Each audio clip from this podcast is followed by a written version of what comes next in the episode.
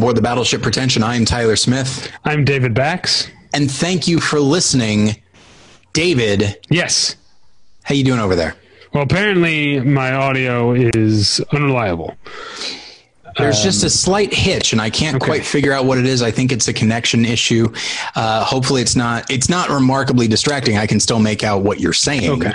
Um, but uh, hopefully Look, it'll work all, itself out. Yeah, we're all having to make concessions. Um, I don't know, Tyler, if you are. Um, well, first off, you know what? I want to tell you about tweakedaudio.com. Tweakedaudio.com is where you go for professional quality earbuds in a variety of stylish styles and colorful colors. They look great. They sound great. Tyler and I use them each and every day of our lives. And here's what I was going to say, Tyler.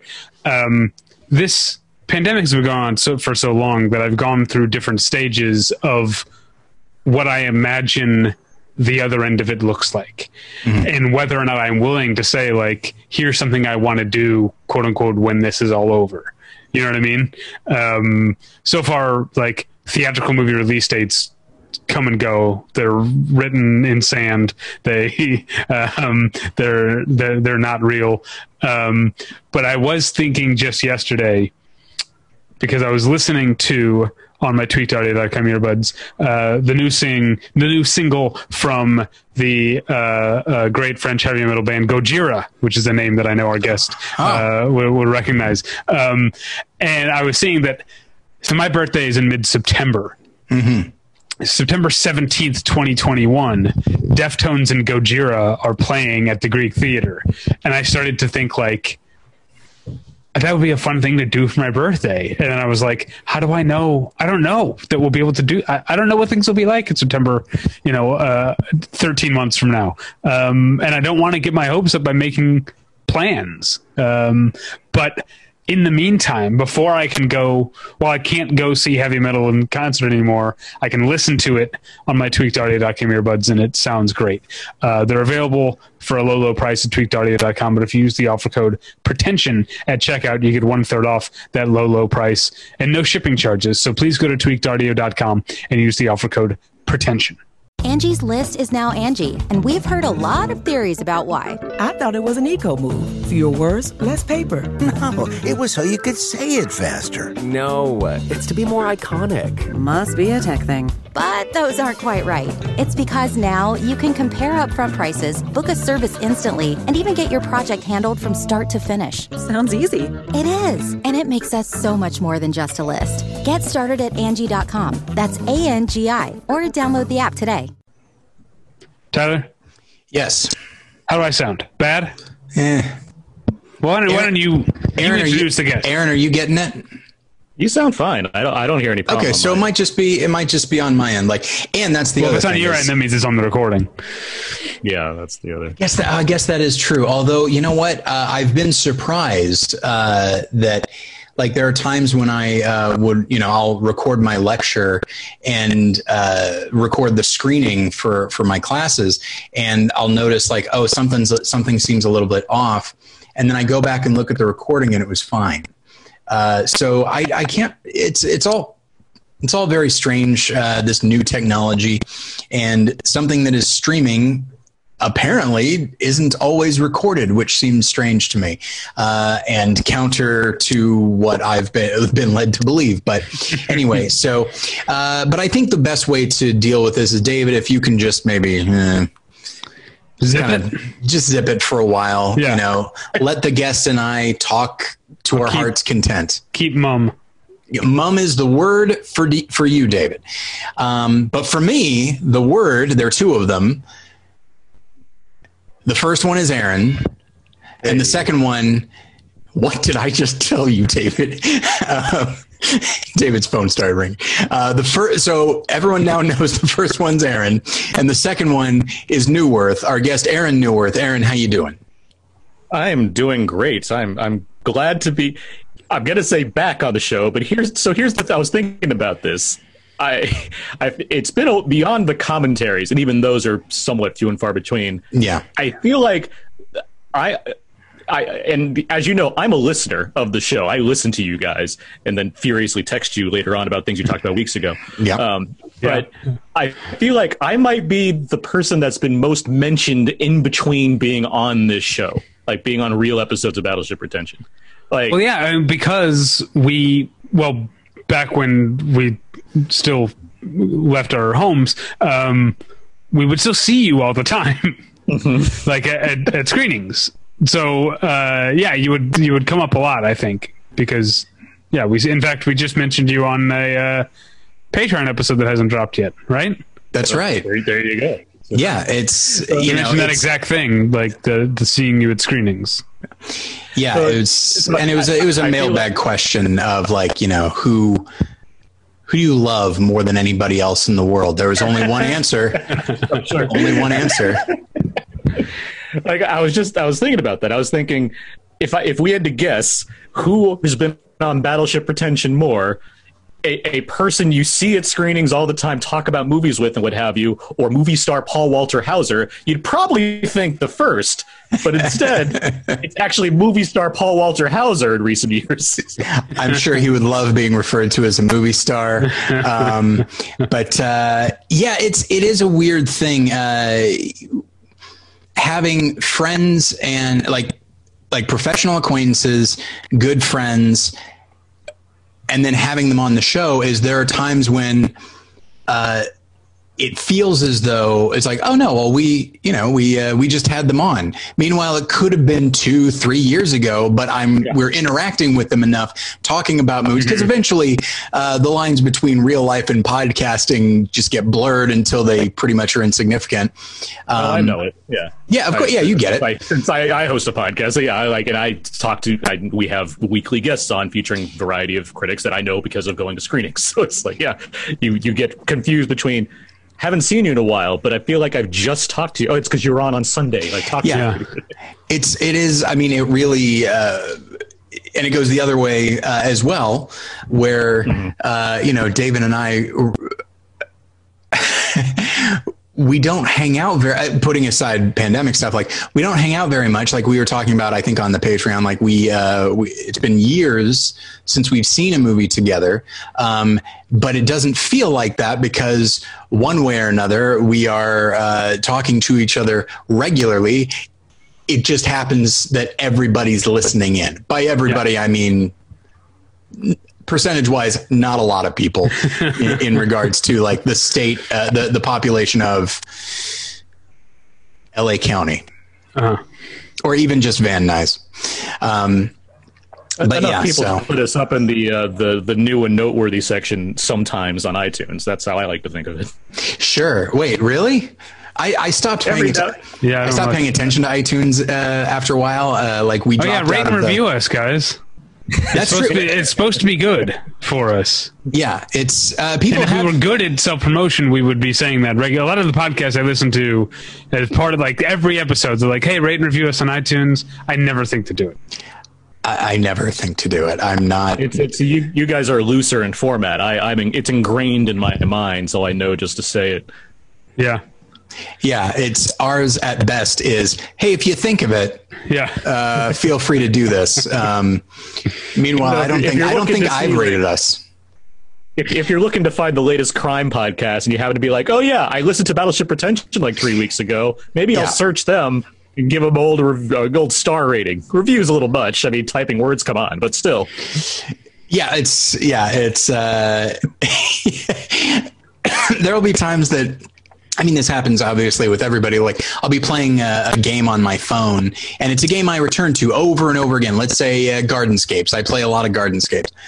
and um, and so it'll pop up and it'll say like, "Do you love this game?" And my first thought is like, "Well, first off, I don't like you phrasing it that way. Um, just say like. Like is fine." Um, and I say, "Yes, I do." And then it says, and then another thing pops up is like, you know, rate us, rate us on iTunes. And then I'm like, okay, so I click it, and then it, like it opens up the iTunes app. I'm like, hey, hey, hey, hey, easy there. I didn't say I wanted to go to another app. If you can make this easy so that I can rate you right now without leaving and with a minimum of effort, I will do it.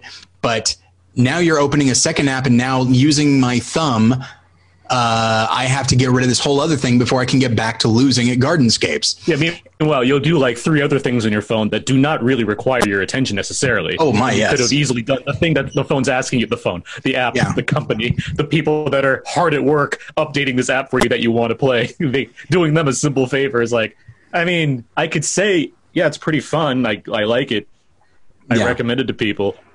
But I have like 700 words I need to type about this other movie in between the times that I'm playing this game. So, you know, screw you, app telling me what to do. Here's the way I look at it. I just gave Gardenscapes uh, some pretty good publicity to a certain extent. More than this show. Uh, you know, everybody go and rate Gardenscapes for me. Uh, that would be great. Um, but yeah, so Aaron, yeah, we certainly have not had you on the show since the pandemic. Uh, so how how are you doing? How are you holding up?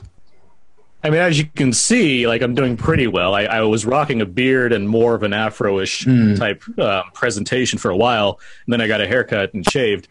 I, I'm actually impressed to see that you guys' beards are fairly, you know, sheen. I was expecting a little more uh, Jeremiah no. Johnson going.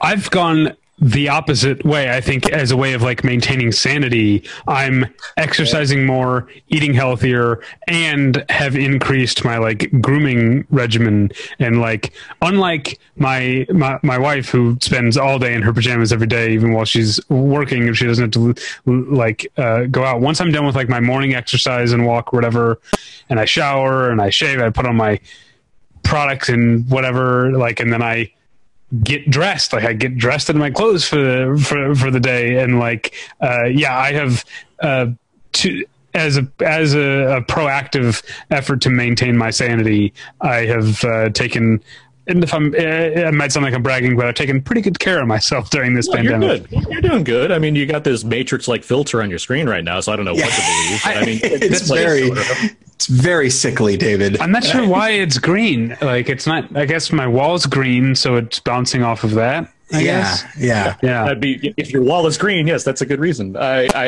and I, I don't have to hear from Tyler. I know Tyler Swole Smith over here. He's been doing all the kinds of things, right? Uh, yeah, I guess so. I, I wound up uh, there. There was a little sort of hiccup in my schedule, which really threw me off as far as my exercising. Uh, but I got back into it, and uh, and I've been enjoying it. Obviously, tons of quotes around enjoy. Um, I enjoy. I remember Jen. Jen asked like because I was I was feeling up, uh, frustrated with myself because I hadn't exercised, and she goes she goes well you know what what do you want uh, to do? And I was like, I want to have exercised.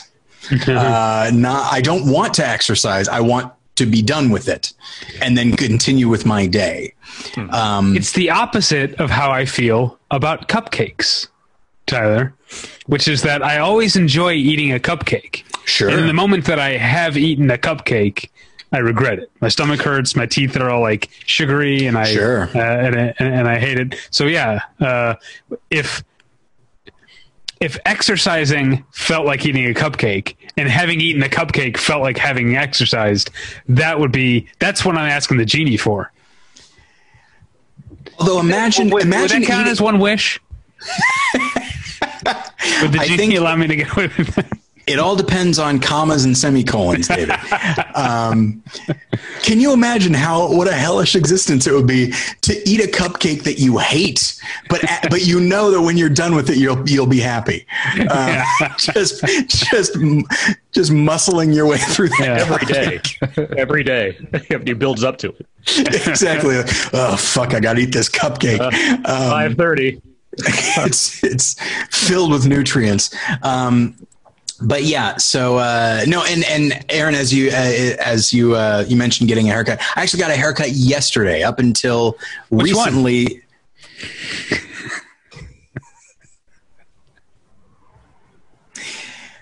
I'm sorry, there was a big blip, and I didn't hear what you said. Wait for that.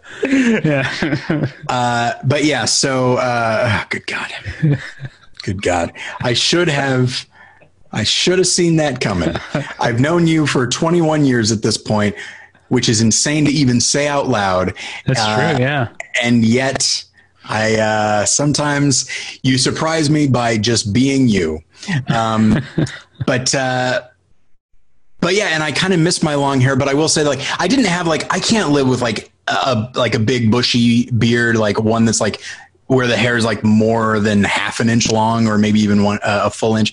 Um, but I did, uh, you know, after getting the haircut, suddenly my beard looked pretty scraggly, so I shaved that down, and uh, and yeah, and I do try to to maintain sanity. It's like, well, if I'm home all the time anyway, Like for example, it's a little bit warm in my house right now, despite the wonderful weather we've been experiencing It's lately. beautiful.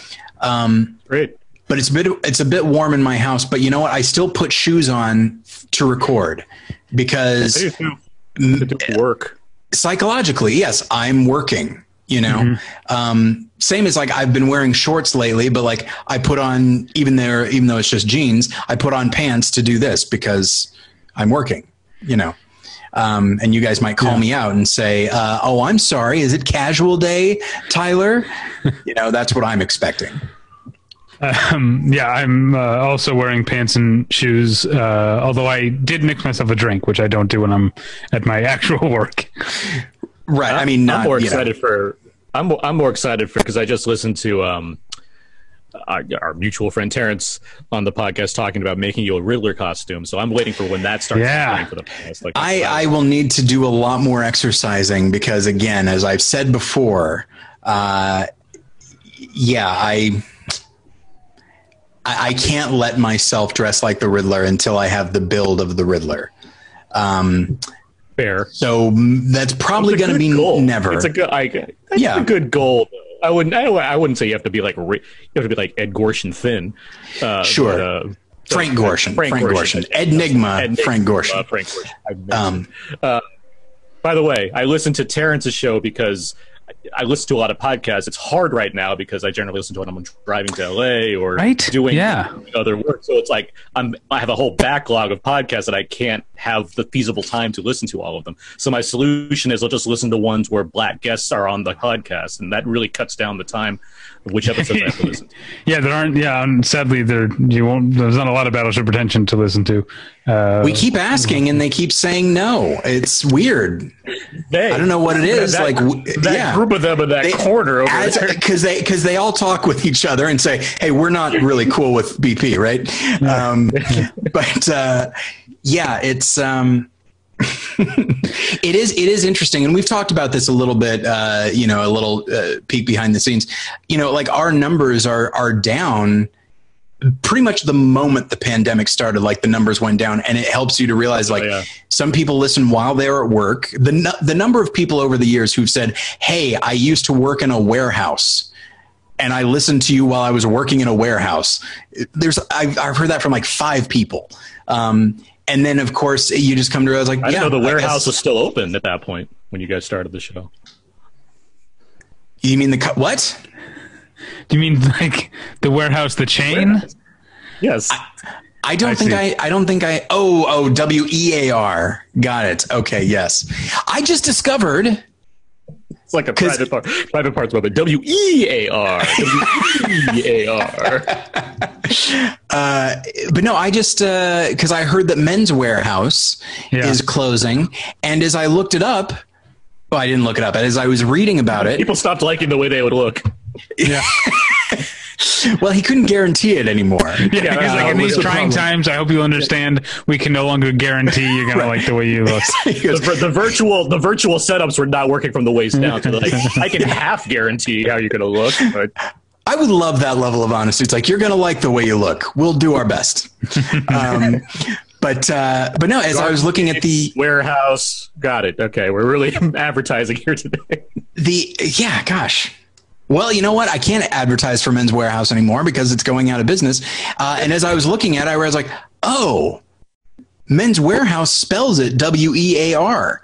Uh, and I thought, like, oh, I don't think I ever realized that. Not that I give a whole lot of thought to Men's Wearhouse, but uh, but it's just it's like that Berenstain Bears thing, um, except Or it's Men's like Warehouse. once you once you see the arrow in the FedEx logo, you can't Oh, sure. unsee it. Or the uh, Tostitos logo is like two people dipping chips in salsa. The T's are like people, and the O is a bowl of salsa. And uh, uh, it took me forever to see that. Now I can't unsee it. But yeah, you bring up. Uh, uh, we'll get to movies in a second. I swear.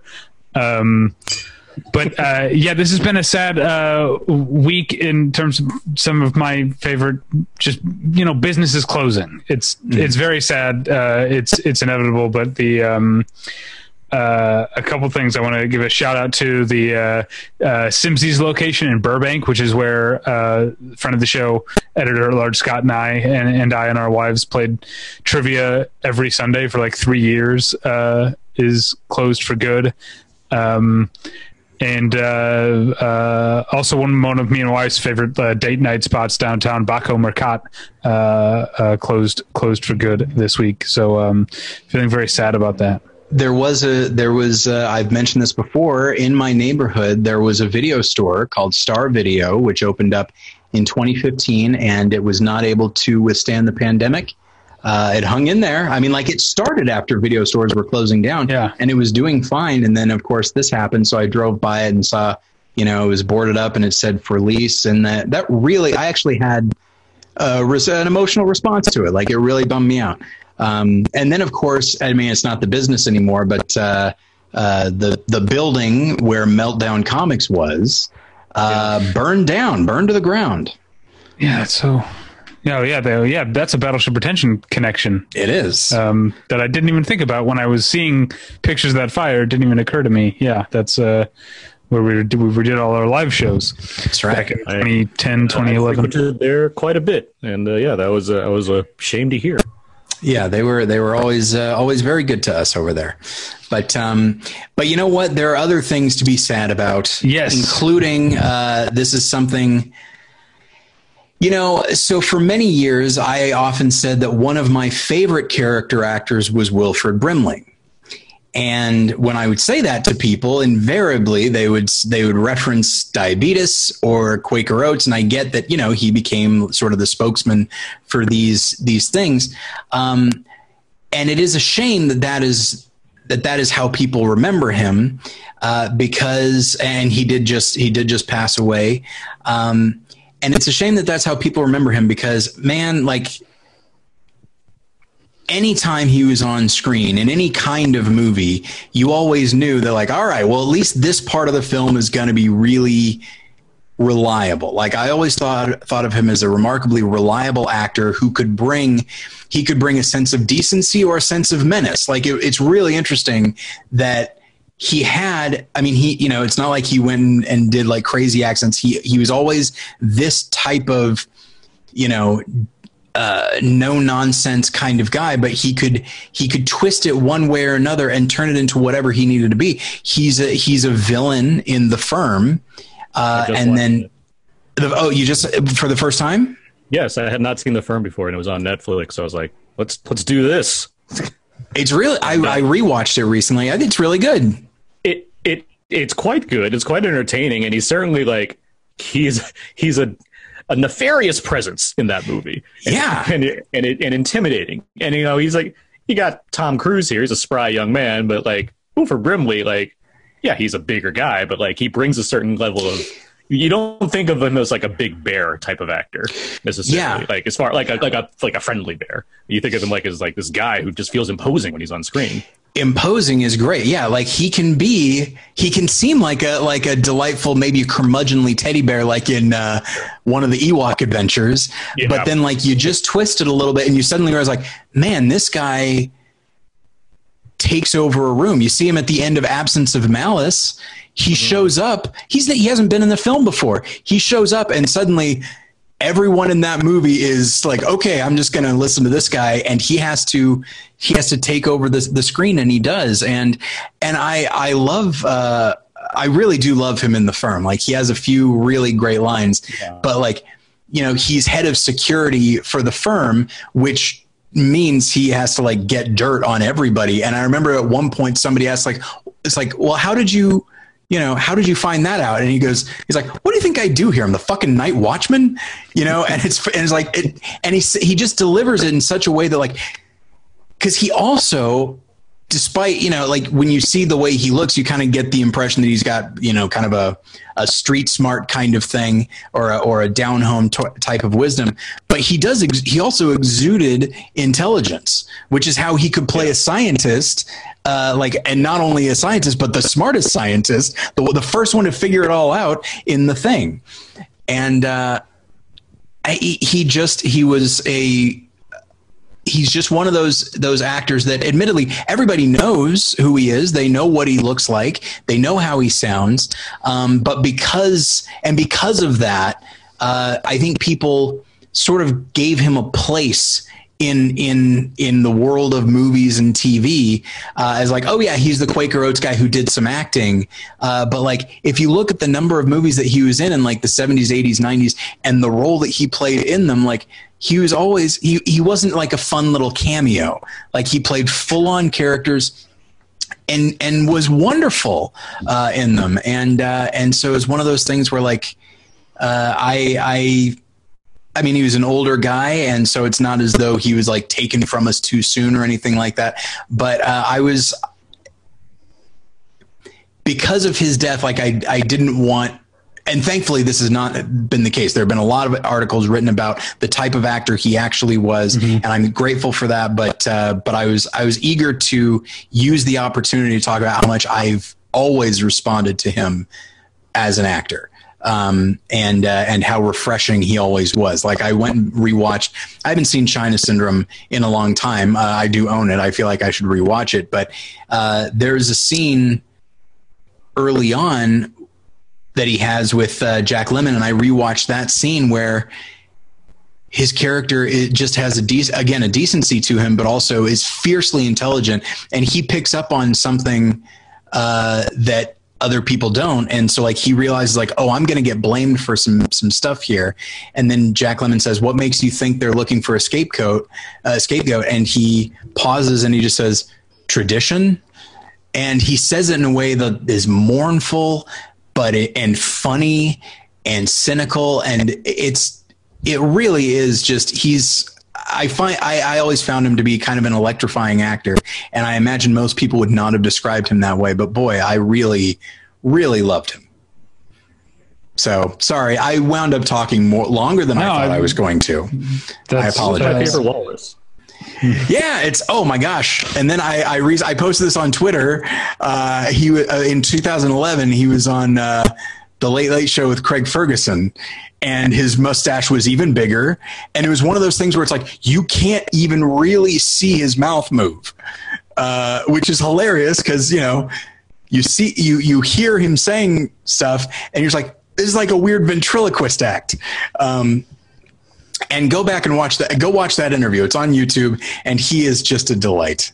Uh, and you and I were also talking off mic about his episode of Seinfeld, where he's the postmaster general. That's a, a damn right terrific turn, and probably the. I mean, I watched The Natural a number of times as a kid. It was one of my dad's favorite movies. Mm-hmm. Um, but I think uh, the that Seinfeld episode is probably the the the thing that sticks out the most in my mind of Wilford Brimley. Now we got a bunch of mail back there. Now you want that mail, don't you, Mister Kramer? And just oh, just comes in. well, it's my job and I'm yeah. pretty and I'm pretty damn serious about it or whatever it is he says. Anyway, so we can we can move on, but I just wanted to because I knew that we weren't going to be doing we weren't going to be doing a profile of him as much as I would have loved to do that, uh, but I did want to devote some time to him and and and uh, invariably, like anytime a, a, writer, director, or an actor passes away, there's somewhere I'm, I'm like, oh, that's unfortunate. But that's the thing is like, there's always there's going to be someone out there for whom this writer, director, or actor mean eh, they're just as passionate about that person as I am about Wilford Brimley. So I wanted like this is one I really wanted to to focus on. But we can move on. Aaron, he was you can do a stealth profile and do or like by like doing like a commentary session where you have like the thing China Syndrome and for conspiracies, conspiracy movies. Well, we haven't mentioned Cocoon, which was uh, I, I, think yeah. to a lot of people that's a that's one of the big big ones uh, for him. Um, although it's weird to think he was playing like an old man in a movie that's like almost 40 or it's like 35 years old uh, yeah I, I, guess well that's that that's like Max von Sydow. It's a Sydow syndrome in The Exorcist, where like everyone just assumed Max von Sydow was always ninety five years old. yeah. Like, yeah. yeah. Yeah. Yeah. I was uh, I was looking at because I've been listening to the audiobook of uh, Needful Things, I was going and watching like clips from the movie. And, you know, when I first saw it, I was like in high school, so it was, it was the '90s, and I watched it. And Max von Sydow, uh, of course, looked very old there as he was supposed to. You look at it now and you realize like, oh, he's pretty spry actually uh, back in that one, you know. Um, but uh, but yeah, so so Aaron, my question to you: Mm-hmm. What have you been watching lately? What have I been watching? See, see, I prepared. I have a whole doc that I've divided into sections because I've watched so much stuff, and I want to. Sure. I'm not going to get to all of it, obviously, but I don't want to be like here puttering around thinking, "What have I watched?" I know what I've watched, guys. Let me tell you. I can't. I can't wait. I love when a guest is prepared. Yeah. Two things. Number one, I don't think I was accusing you of not knowing what you were watching. No, so, no, I'm thinking, no, I'm thinking. I, as Oh, I, I as was. told I you- was like, we're, I, listened was like, the- we're gonna see this guy show. sweat.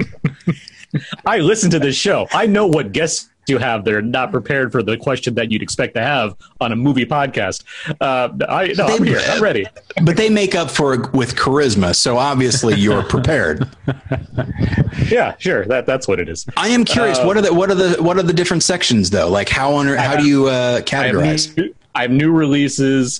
First time. This is I just threw this together, so it's not like a fancy database. Uh, but new releases, first time watches. I watched a lot of black movies because reasons. Um, stuff- Sorry, you cut out. You watched on. a lot of what? Uh, black movies? black movies. Oh. Okay. Um, I, I have this weird section of Meg Ryan movies I've watched because like I, I watched the uh, I watched the Tom Hanks trilogy, Joe vs. Volcano, Sure. uh, Sleepless Seattle, You Got Mail. You know, Uh, I've never seen You've Got Mail. Ah, that's just a delight. That It's real. It's really good. I'm sure. I'm sure it is. I love them. I love You know what? Efron. I'm sure it's just, good. bli- just just blind buy that Blu-ray because it comes with the shop around the corner with the blue. It's like you get that Yeah. whole disc. Oh, that's like the um, the Truth About Charlie DVD came with Charade. That's right. Yeah, but then you'd have to watch The Truth About Charlie, and you'd have a bad version of Charade, where you could just go to Criterion, and then you got a Blu-ray of Charade right there. Could- yeah, yeah, it was a shitty transfer, but uh, I don't know. I defend the truth about Charlie. I'm a uh, that's a a? Jonathan Jonathan Demme ride or die. Is that an appropriate term? You're a truther. that hasn't been claimed by anybody, right? De- Demme Die Hard. um, all right. Well, I want. Uh, I, I want to. So this. Uh, I'm glad you have a first time watch list, and that's fantastic because that's. If you had asked me before uh, this quarantine pandemic thing started, if this terrible thing happened, what would you do? What would your silver lining be? And I would have said, "Oh, I'm going to get to a bunch of movies that I've always meant to watch." And what I couldn't have uh, uh, predicted is that a, I, and I know that I'm fortunate because a lot of people are out of work during this, but my job my job is so fucking busy right now um, that I don't have as much free time as I would have thought I would. And also, the other thing I couldn't have predicted is that the VOD premiere release schedule would be so robust that I would be swamped with new movies to watch. I reviewed eight movies this week. I wrote, I wrote eight movie review, reviews this week, so I have not been catching up on the first time uh, uh, views that I that I thought I would. I watched Hidden Fortress for the first time like two weeks ago. That's like the one thing I've been able to scratch off my list. I reviewed six, seven, eight movies this week too. Actually, I think of it. You know, David, we do we do have writers. You can do what we what we usually do and pass those along if you're, you know, if you're not interested. Um, no, I, I mean, uh, some Or is it that you're turned out- always you're always interested? I generally pick stuff that I'm interested in. Some of them don't turn out. Uh, um, You wanted to so know if she died tomorrow or not. Hey, that was a highlight. I'm so glad I watched She Dies Tomorrow. That was great. Did you watch that one, uh, Aaron? Yeah, I saw it. Yeah. What'd think? Aaron, Aaron, your thoughts on the tax collector? Did you see it? I, I saw the tax collector. Yes, I wrote about that this week. It's a it's a movie. It's the sure. worst. I, I, I I read your review. I, I'm a little kinder to it because I just thought it was aggressively fine. I, I didn't find it to be grossly offensive. I was glad that you, unlike a lot of other reviewers who clearly watched the, or maybe not clearly watched the movie, but you pointed out how Shia LaBeouf is the most compelling presence in it, and it feels like it's very obvious that he's playing a white guy who's grew up in a certain kind of environment, and that's why he acts a certain way. Where Yeah. I've read a lot of reviews that don't seem to want to reflect this; they just want to accuse the movie of doing things. I'm like, Right. I mean, you can be mad at the movie for other reasons. God knows David Ayer is not a great filmmaker all the time, but the, the the aspect here is not something controversial. He's like, I get the character. Yeah, I, just yeah. That's a whole other topic as far as But it is it is it is even with getting people want to be.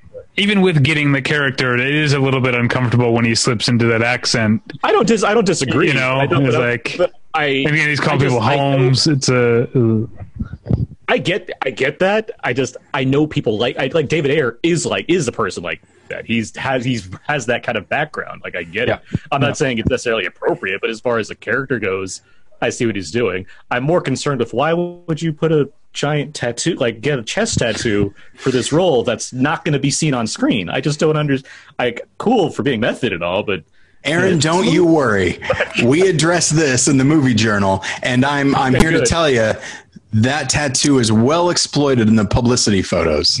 Um, so they've they've got you Which, covered on whichever that. one that's lining up to see the tax collector, a movie that would have broken the bank at the box office, was surely going to be like, oh man, here comes Creeper with his tattoo. That's the other thing. I mean, you know, David mentioned mentioned this. So like David Ayer is he's not it's not like he's a he's an event filmmaker, but he is a pretty high profile filmmaker. When he makes a movie, it usually gets some some press behind it. And I know that we're living in a in a time where uh, you know the concept of press for anything that's VOD is is different than what it normally would be. But I, it does make me wonder, like, what was the what was the overall plan for this movie? Were they were they still going to release it this time of year? Was it going to have a wide release or a limited release? Like, I'm not really sure. But like, you know, David Ayer Ayer movies. Um, It's not a big studio. That's the thing. It's not like it's coming out of Warner Brothers or something. Yeah. It's coming out of a mm-hmm. smaller studio. It would have been a fairly small indie release. Yeah. That would have got attention for the exact reasons it has attention. It would have made, you know, a nickel at the box office and then be top rented on iTunes for a week Sure. and then go away. sure. Yeah, But that's because true. we're talking about it as much as we are, that's what that's the game plan right there.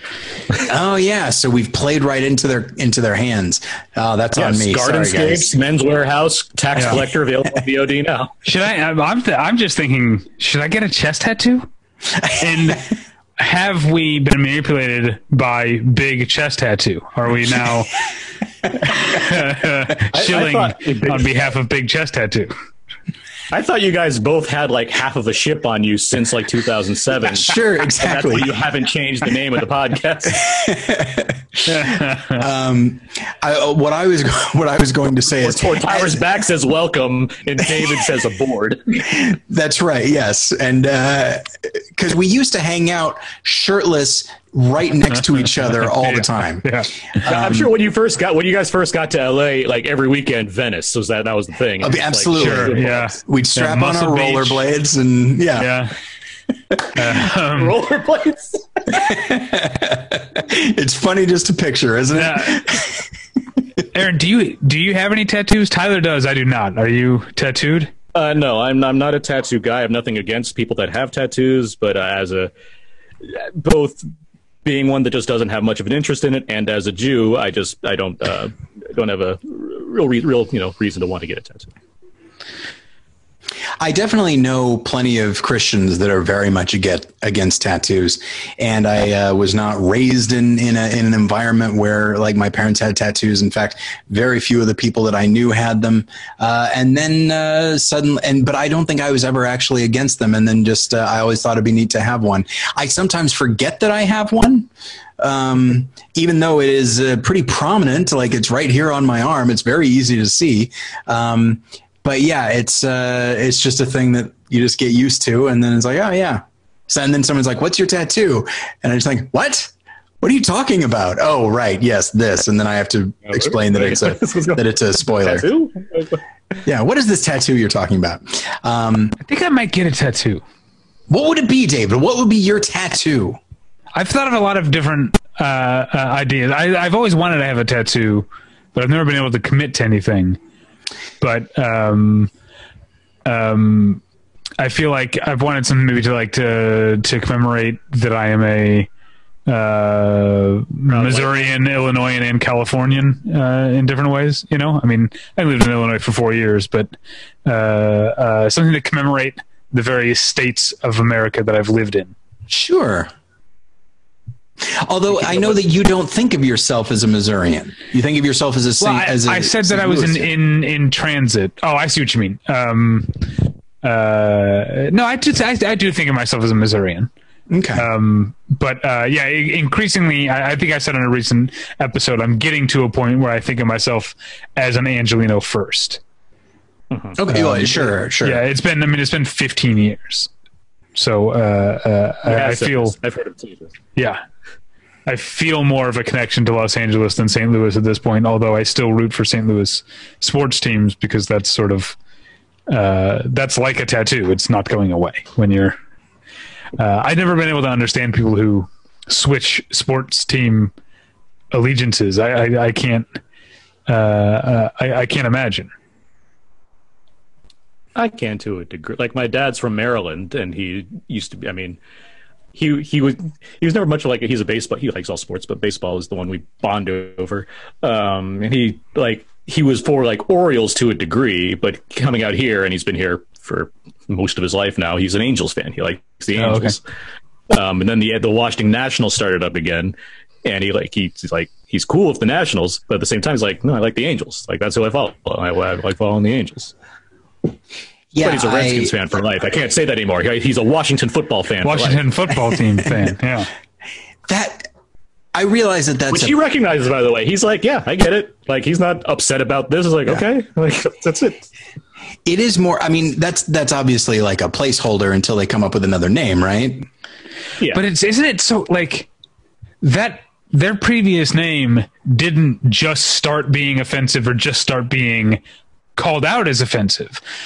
How did I just how did they not have a backup plan ready to go? Like how are they in such denial for so long? It, it seems like like the only explanation for how long they hung on to that name should have been we were really perfecting the logo design for our new name not like oh this blindsided us and i guess we're gonna have to go a season just being uh washington football club or whatever i think it's i think by it's the way, it's possible uh, it's uh, yeah, it's nine o'clock. You're talking with David, Tyler, and Aaron on uh, Battleship Sports Talk. You know, Yeah. uh, yeah. It's a it's a, it's a heavy day. It's a heavy it's a heavy topic. I do think that like any any institution that is as you know reliable and successful as you know the NFL, um, I think it's entirely possible for them to think like, yeah, we're not we're not changing. No one's asking us to change. Some people are saying we're offensive. This thing is offensive, but that's not hurting our business at all. So we don't have any reason to. So I could see, I could see there being this feeling of like that's i mean it's always going to be this way.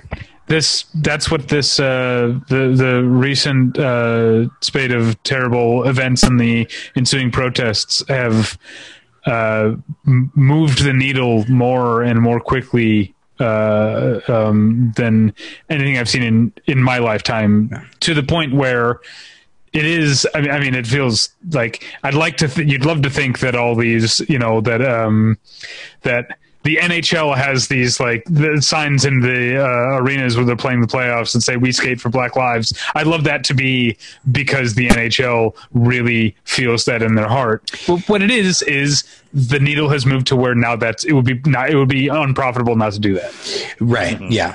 Um, and it's, you know, as I've said before, and it's a weird, it's a, it's a weird thing. Ever since I was a kid, like I, I always felt a certain degree of mournfulness and anger about like what happened to Native Americans. I don't know why that is like why that group, especially when I was a kid. I mean, obviously, like when you're when you're a kid like of a certain age, you play like cowboys and Indians, and the Indians are often like the bad guys just because it's what you it's it's not what you know. Um, but for some reason, like I always it always bothered me uh, when I was a kid, and that has that has remained um, as an adult so much so that like I mean it's it's it's amusing, but like that that line in uh, about Schmidt where he go he visits a, a museum, he goes and he's talking about Native Americans. He's like, those guys got a raw deal.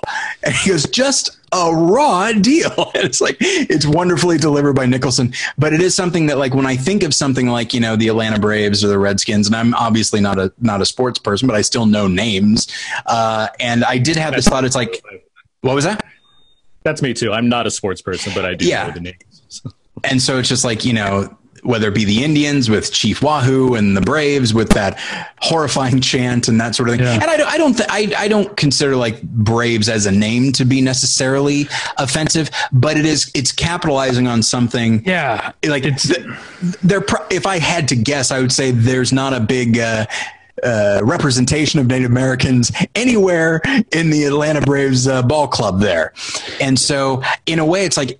Yes, go ahead and change your name. And yes, that will cost a great deal of money to do when it comes to merchandising and that sort of thing. But I think I w- it would mean more to me if while you're changing your name, you're also giving a lot of money to uh, like a Native American related charity. And this this is you know this is not usually my brand uh, as someone who says uh, they should give money to a charity that benefits a certain group uh, because why pick one group over another? Like it's just, but for some reason, like there are certain things that I'm more passionate about and and yeah, like they're changing they're changing the name now that there's more risk in not changing the name. And so it's like well, but now I want you to do more. If you're willing to do that, uh it's it's that idea. It's like I feel like you're not sacrificing anything right now, and you're not risking hmm. anything. And I feel like I don't know. It's it's something that that that gets me. Like if you're going to for it to be more than just a gesture, uh, I feel like there needs to be this other element, like maybe commit a percentage of your of your overall earnings. Like if you're willing to earn money based on this name that you recognize is potentially offensive, and so you want to get rid of the name, it's like then maybe take some of that money and and put it, you know, towards this other thing that may not have been directly harmed by your by your name, but uh, certainly didn't profit off of you using it. These are a lot of complicated thoughts on the tax collector. Let me tell you. yeah. Sorry. One, you know it's interesting. One of the one of the uh, itunes reviews we got had to do with our discussion of politics specifically if you'll pardon me david's discussion of politics. And uh, and uh, now now here And i am. i'm was- doing the same thing This person was cheering me on. They absolutely 100% read the That review, but- works. they said more please get rid of this movie shit um, i want more news thank you uh, but uh, but yeah but i can't you know i, I can't help but uh, and i guess i did i didn't realize that i had that strong of an opinion about it but i guess i do Well, speaking of news, Aaron, what are some of the new to you movies that you watched? extra extra read all about it So I'll, I'll go with the because I mean you guys have the journal, so you talk about newer releases anyway in there. I, I- so the the newer to me, the new to me movies that I've watched that are you know like fairly you know older movies or what have you. Um, let's I could just go down this list. Um, X, so Excalibur. I had never seen Excalibur. before. Um, I love that movie. it is that movie is like a kitchen sink for medieval like action. Like it you know you know what what i realized?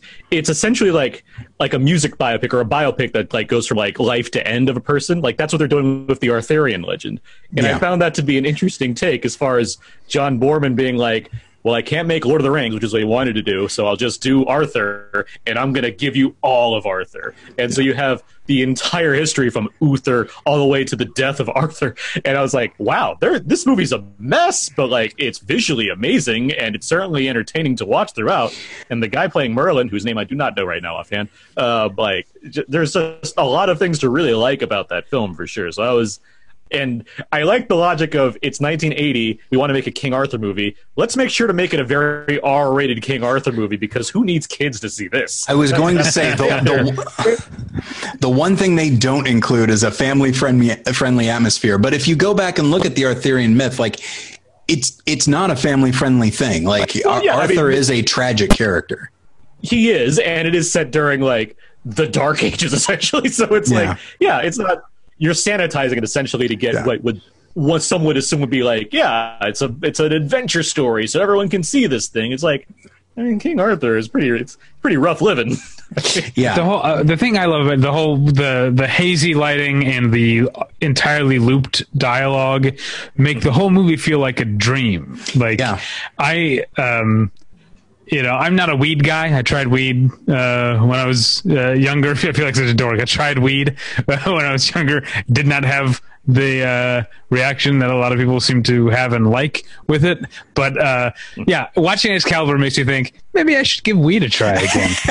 this, might, this might be fun to get high and watch Excalibur. Maybe if you maybe you don't need to if you watch Excalibur.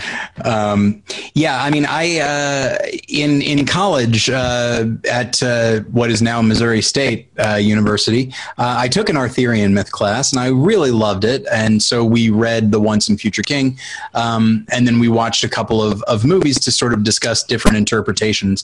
Uh, and so you look at something like First Knight versus.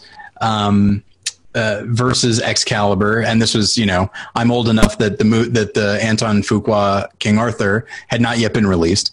Um, but uh, it really is interesting. And then you look at, and then uh, we watch the Sword and the Stone as well, and just see like this. Look at all the different ways you can interpret this. And then I remember at the time Excalibur, I watched it, and it made me uncomfortable because because it was so willing to delve into kind of the the the darker or even uglier side not that it's an ugly movie but the uglier side of this world and in retrospect i really love that but at the time i just wasn't ready for it There's not a lot of good Arthur tales. That's the other thing. There's a lot of Arthur Yeah. movies, not a lot of good ones. Excalibur Yeah. is like among the best, and the the only other like good f- f- cinematic version offhand. The is, one like, with Dudley Moore. uh, Aquaman tells like the Arthurian story to a degree. Like that's actually clever and how they try Yeah. to do that. Something I really like as far as the Arthur world. I mean, Monty Python's another, obviously, but I mean, um, uh, the miniseries Merlin with Sam Neill. That's hmm. one I, I really enjoyed that one from back in the day. And like I've only I haven't seen it since 97, 96 when it ever actually came out, but I remember, I just really fondly remember it. It's particularly like Sam Neill's great. Martin Short is very good in that too, and he got like a Golden Globe nom at that point also. So it's like you know people, people saw the same thing I saw, but like it just sticks with me for whatever reason. Yeah, I feel like the, the, that was uh, the '90s, like those those miniseries, TV miniseries where Every night ABC miniseries. Yeah, Oh, and like the special effects were often not great. Um, the one that sticks out to me is the um, the Odyssey with Armand Assante that's right uh, as yeah. Odysseus. That was a, that was a big one. and let's yeah that's I that was the thing is like they would make these with a very odd leading man like gulliver's travels obviously we get ted danson obviously why wouldn't we makes more sense than anything i've ever thought The Odyssey, that's yeah, that was another one where I was like, I'm into because I was into classics. I was into um, Greek myth and stuff. So it's like this, yeah, sure, give me this. And then I watched, you know, when Troy came out, I was super excited for it. I was like, I got the Odyssey already. Let's see how this Troy works. And Wolfgang Petersen's like, we're gonna do Troy, but let's get rid of all the gods and stuff. Let's make it a Yeah. real gritty Troy. And I'm like, okay, Wolfgang, fine. Yeah, I, that I've is seen that movie. It is. It's not. It's not. Uh, not my favorite. Uh, not, not a big. yeah, Troy, and Troy's movie. Performances in it. Troy is from an age, uh, a time before I was too jaded to get excited by trailers anymore, which Mm-hmm. which I am now. But Troy, I remember like seeing the trailer for Troy and seeing Yeah. that, like seeing like oh, you see a ship on the water and like pulling back and saying oh my god, all of these the ships, ships. and being like so excited for Troy, and then uh, yeah, what a disappointment that movie is. And I like I like Wolfgang Petersen too. It's just that's yeah, disappointing movie. by that time i think i was not necessarily cynical but i definitely like i saw the trailer for troy and i was like oh okay they're trying for gladiator again like they're trying to like latch onto that it was in that and you could yeah. yeah. you could see sort of the i saw sort of the calculation behind it and uh and then i saw the movie uh and did not uh, care for it outside of course of peter o'toole and brian cox i think they did a great job and that one-on-one fight between uh brad pitt and Achilles. yeah, it's that's uh, really that's- great It's really good. The pro- I mean, we don't have to talk about. None of us watched it, so it doesn't matter. But like, the my main problem was Achilles is not the star of this story, and yet you have Brad Pitt here trying to uh, give a bunch of pathos to a character that's supposed to be this brutish asshole. It's like, give me, get a stop, stop this. Brad knows it too. He said in interviews like, I hated doing this movie. yeah and it's i think it shows and i think he also was I think Brad Pitt is a marvelous actor in the right role. I think he has a modern, uh, such a modern sensibility. Um, even even when playing something like Jesse James, you know, that's still you can still add, especially with what that movie is doing as far as legend and, and myth and stuff. You can add a lot of modern stuff into it, but like you put him in Troy or Twelve Years a Slave, and you're like, what are you doing? Like this like this cadence is not right for this character and i don't necessarily blame him he just shouldn't have been cast and i realize he produced 12 years a slave but like that like that i think i don't love 12 years a slave but that scene comes along and i'm like oh yeah the rest of the movie is an absolute masterpiece compared to this really clunky and it might be in the writing but i think it's mostly in a really No, bad it's bit of casting It's in Pitt. He's he's a distract. Like I, I am a big fan of Twelve Years a Slave, in spite of that scene. Like that's Yeah. the part where it's just like, okay, like I know, like you said, I know you're producing and whatnot. And you're showing up here, and I get like the points you get as far as like international sales on this movie. But it's like yeah Uh, that's true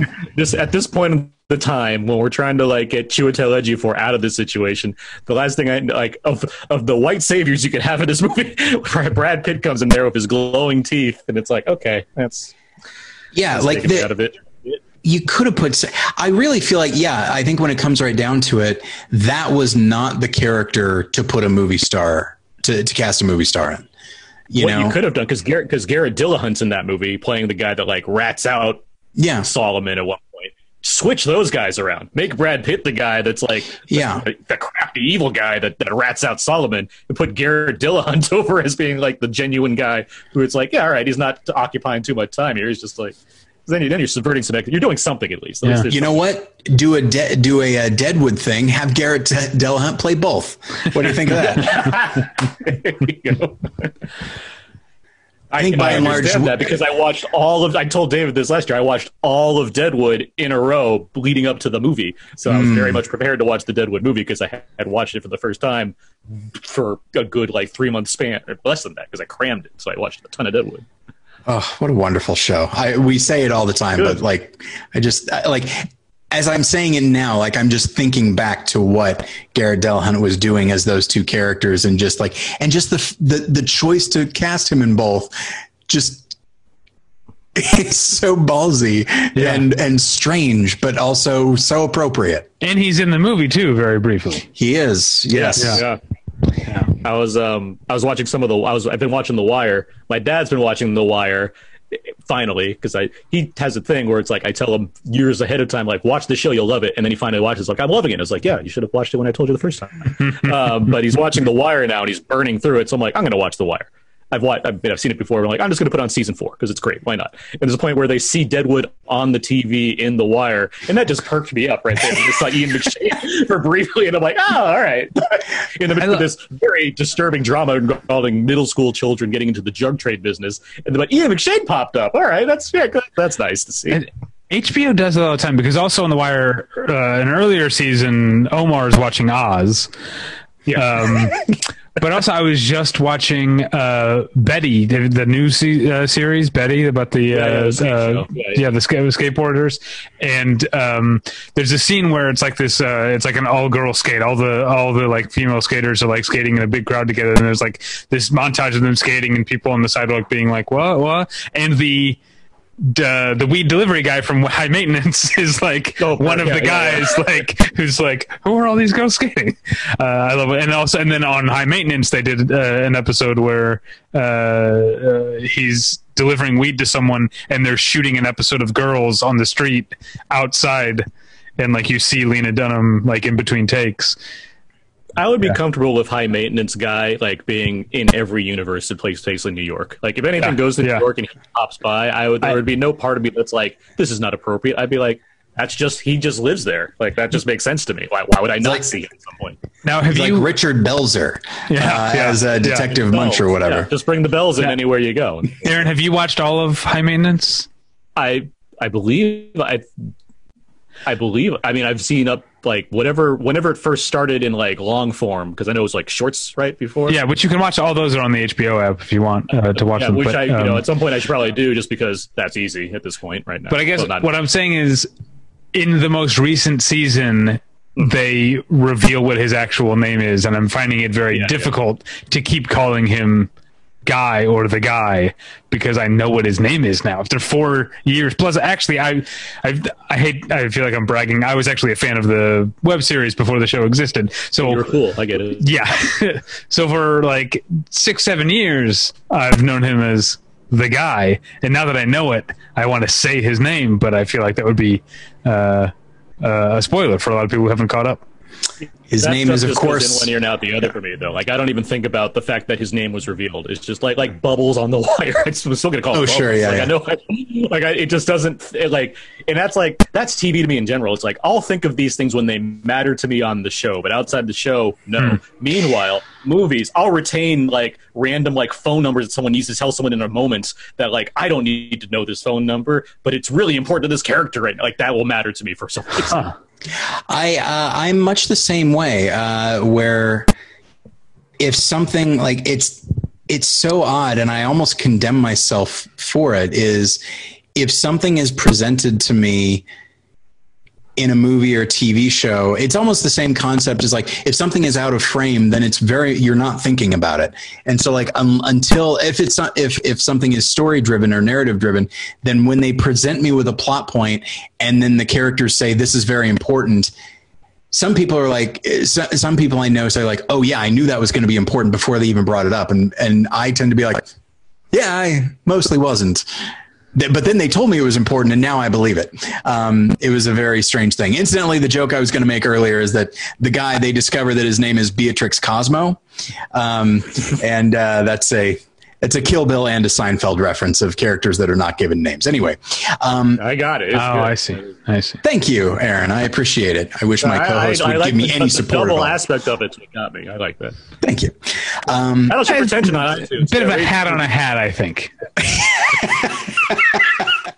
Have you ever seen a hat appreciate a hat, that. David? It's hilarious. it's true. If you- Yeah. If you saw a guy walk in, he has like a hat, and then like someone moves out of the way, there's like, oh, there's another hat. You'd be like, that's funny. That reminds me of uh, a wonderful joke from uh, Community where someone mentions jumping the shark, and uh, uh, Troy, played by Donald Glover, um, it gets very upset. And he goes, "He goes, oh, by the way, that term jumping the shark, I looked it up, and it, there was an episode of Happy Happy Days where a guy literally jumps a shark, and it was the best episode ever." I actually I watched all of Community during this during this lockdown. That's something I, that's one of the things I did. Yeah. Jen, I, uh, I had never I've- seen the last season, like all of the last season. So like I was like, oh, good. I'll watch all of this show that I already know I really like, and then I'll see the other like seven episodes of the series that I never saw before. So that's a win. I, I like the last season quite a bit, actually. I think the I I, I like it too. It ends nicely. Yeah, I, and also I think like the inclusion of Paget Brewster always a good choice, and then Keith David. And Keith David. Now we're talking, you know, and then like a guest shot with uh, Matt Berry works for me as uh, uh, the te- the instructor of Grifting 101. Yeah, Matt Berry coming in, that was a surprise. Like, oh, this is wonderful. yeah it's uh yeah that show um i mean i've seen it before. Jen and i are working our way through it now and we just got to season four and that's the first like dan harmon less episode. And even though there are still good things in that season and i'm trying to think like if i didn't know that he was absent for that season would i know? And, and honestly i think yes. I think you would You would know, know. that something's There's- there's something's off. change. Yeah. yeah. That's I've I've never watched Community, but um, I remember Dan Harmon tweeted about like the one joke from the season he wasn't on that he actually really loved, um, which is the joke, the idea that Hogan's Heroes aired in Germany, but it was called Hogan's Villains. Yeah. That's very very funny to me. and that's it's such an it's such an obvious joke. Yeah. Uh, but yeah, but they sell it pretty well. There there are some good jokes on that show, but uh, but yeah, it's So I mean, Uh, like, there's 12, there's what 13, 12, whatever episodes. Like, it's not like I was sitting there thinking this isn't funny. Like, I watched the episodes, and like they do the job. Right. Uh, but yeah, there's certainly a different. There's a shift, like you can tell. I think the big issue with that season is because, of course, Community always has re- recurring jokes uh, or recurring types of jokes, and somehow, whenever they tried to do that, they never quite got it. But when they would do sort of their original jokes, they'd be like, "Oh, okay, this is working. Like if the show is shifting into something new, the new thing is working. But when they're trying to approximate somebody else, oh boy, it does not work for me at all. Uh, so, Aaron, what else have you watched? What's been uh, uh, one of your favorite things that you've watched uh, uh, that's on your list? One of my, I've watched a lot of good. The good thing about this is everything that I have to watch, I know is going to be good because it's some kind of class. You're nodding, you're you're shaking your head because David did. Oh no, I was giving uh, My David phone a, keeps making noise. and I don't actually care at all, for the record. Um, I talked I talked about one of these things on our on the HCA What You Watching show, the Tokyo Drifter, um, the uh, the uh, the Japanese film. Um, who's the director I cannot think of right now at this moment. It's an S. I know that. Um, but of, of the best things I've watched, it's that and his other film, Branded to Kill, um, which are both. Oh, it's uh, Seijun Suzuki. Is that Suzuki, I, yeah. Am I saying that right? Yeah, yeah, I know. Yes. Yeah. um, both because they just hit my sensibilities in all the right ways, and I can see the influence on so many other, you know, artists since from Tarantino to Cowboy Bebop as far as what they're doing or what he was doing with those films. Um, and I especially like just reading about them, um, about these these like wild hit assassin films. One of them is more of a musical comedy. The other is just more like absurdist hitman stuff. But like this is a time where Suzuki's basically like challenging the studio by doing what he's doing in these movies, and to the point where when he made Branded to the Kill, he got fired because they just couldn't take like his antics anymore as far as doing things that were like ahead of the time. Uh, but those are films that I just really enjoyed. Uh, um, I remember I saw um, probably shortly after I moved to Los Angeles. Um, the Egyptian showed a couple of Suzuki films I went to see, uh, not really knowing much about him, but one of the movies they showed was called Detective Bureau 2 3 Go to Hell Bastards. Um, and I went to see that movie based on uh, the title alone. Well, yeah. um, a movie I watched, and this this links to Excalibur. Uh, in Excalibur, you you have um, uh, Carmina Burana. Am I saying that right? That plays I, during the I know what you mean, but yeah, I don't know if that's how you say it. but uh, it, it's also in The Doors, which I watched like Oh. a day later. It was not I thought for sure you were going to go with General's Daughter. it's in the General's I- Daughter. I only have time for one Simon West to film year film a year. That's Con Air, of course. Um, The watching, I watched The Doors for the first time. I hadn't. I watched the final cut. I should say. I have. I mean, I don't know the differences between Oliver Stone's other versions, but not. Uh, but I had not seen The Doors before, um, and I was not expecting to hear that music in The Doors shortly after watching Excalibur. But regardless, um, I was quite the fan. I'm aware it has a mixed reception. I, I, I'd like to think that everyone pretty much acknowledges how great Val Kilmer is in that film. Yeah. Um, and I, I can see where it, you know, it, it rides the certain like this is you know when when he got to L.A. Wait, did you say it rides the serpent? or the storm? Ex- yeah, yeah, um, it's on. It's on the storm, on the serpent. Okay, my article. I've never seen it. my. Uh, I think I I, I, But, uh, I- I hear it's good, but I I think I dislike the Doors the band too much to want to see it. I um I have no real opinion of the Doors beyond I like what I hear. I don't I don't you know I'm not reading up and thinking man, you know Jim Morrison did things I don't approve of or what have you. I'm just thinking I know these songs and I like them. And watching the movie, the regardless of you know however you want to frame accuracy or what have you when it comes to depicting a band in a movie, and I've had issues with that in certain movies and less in others. It's about execution. Oliver Stone seems like the ideal filmmaker to make a movie about the Doors, and that's the thing I yes. recognize the most about it.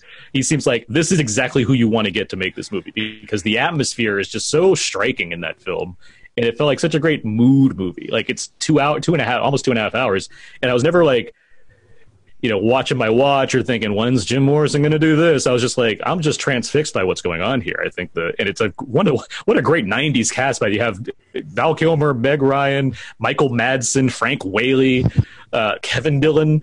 Uh, there's like Chris, Crispin Glover's Andy Warhol at one point. There's just like a lot of Al people there. it's like, right? yeah, this- Al MacLachlan, yeah, yeah. The, uh, that feels that always feels like a mouthful when you have to say Kyle MacLachlan's name, right? You have to like, Yeah. you have to really like throw it out there. You can't just say yeah, Kyle MacLachlan. You, gotta say, You, Kyle no, you have to. You got to clear your throat before you attempt Yeah. to say Kyle MacLachlan. I would feel say like that need- his his name is a throat clear. I need to say like the bracha or another Jewish prayer first before I start saying Kyle MacLachlan. but Um, it's, uh, it's a good cast, and, and Kilmer is what like I was looking at the year '91. You have Hopkins and Nolte and uh, Warren Beatty among others. It's like it was a big year as far as like actor nominees. So it's like Yeah. I guess he didn't need to get nominated, but it's like he's. I could I could easily put this up to you know ahead of music biopic performances that have won Oscars, let alone you know been nominated for them. So it's like he's terrific in it. I want to know. I mean- uh, oh. Sorry, go ahead. No, I was going to change subject from the doors. Well, what I was going to say is that, like, I mean, yeah, uh, certainly around this time, I mean, you look at JFK and and moving into you know natural born killers and that sort of thing.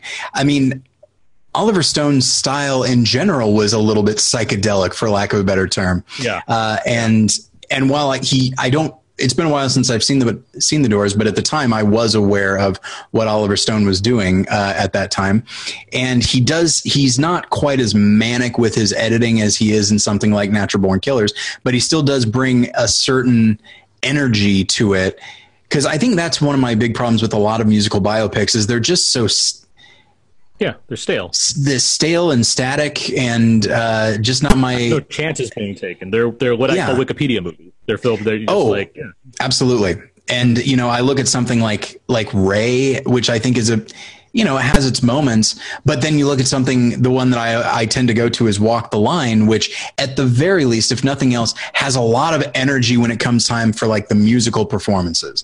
And then the idea that like James Mangold is an action director, it's like, yes, direct this uh, bring an action director to make this and so uh, so to bring that oliver stone type energy and sensibility to a musical biopic especially one about you know uh, jim morrison i think works really really well. And he manages to sort of subvert the what I think probably even at the even by then, you know, with stuff like the Buddy Holly story and La Bamba, like what were cliches even then, and I think you know, you as you said, like execution is like ninety percent of the of the movie. Like anything, even the most boring run of the mill narrative can become really interesting and really exciting if you have the, the director bringing an energy to it that I think he really does. So what I wanted to know is, in your Meg Ryan deep dive, what did you think of Hurlyburly? I, I didn't get to Hurley. But I Oh, wasn't ah, specifically too bad. going for Meg Ryan. It was just more like there's a lot of movies I happen to see that have Meg Ryan. I, I meant in the Tom Hanks movies, The Doors, Top. I'd watch Top. My, my girlfriend and I, my lovely girlfriend and I, we watched Top Gun um, around Fourth of July. So there's just like a lot of, and then of course The Hunt for Red October. Um, so you know, there's a lot of a lot Where of Meg Ryan played the submarine. yeah. And she, got on with uh, with with uh, Sean, Sean Connery, and it's like Red October coming through.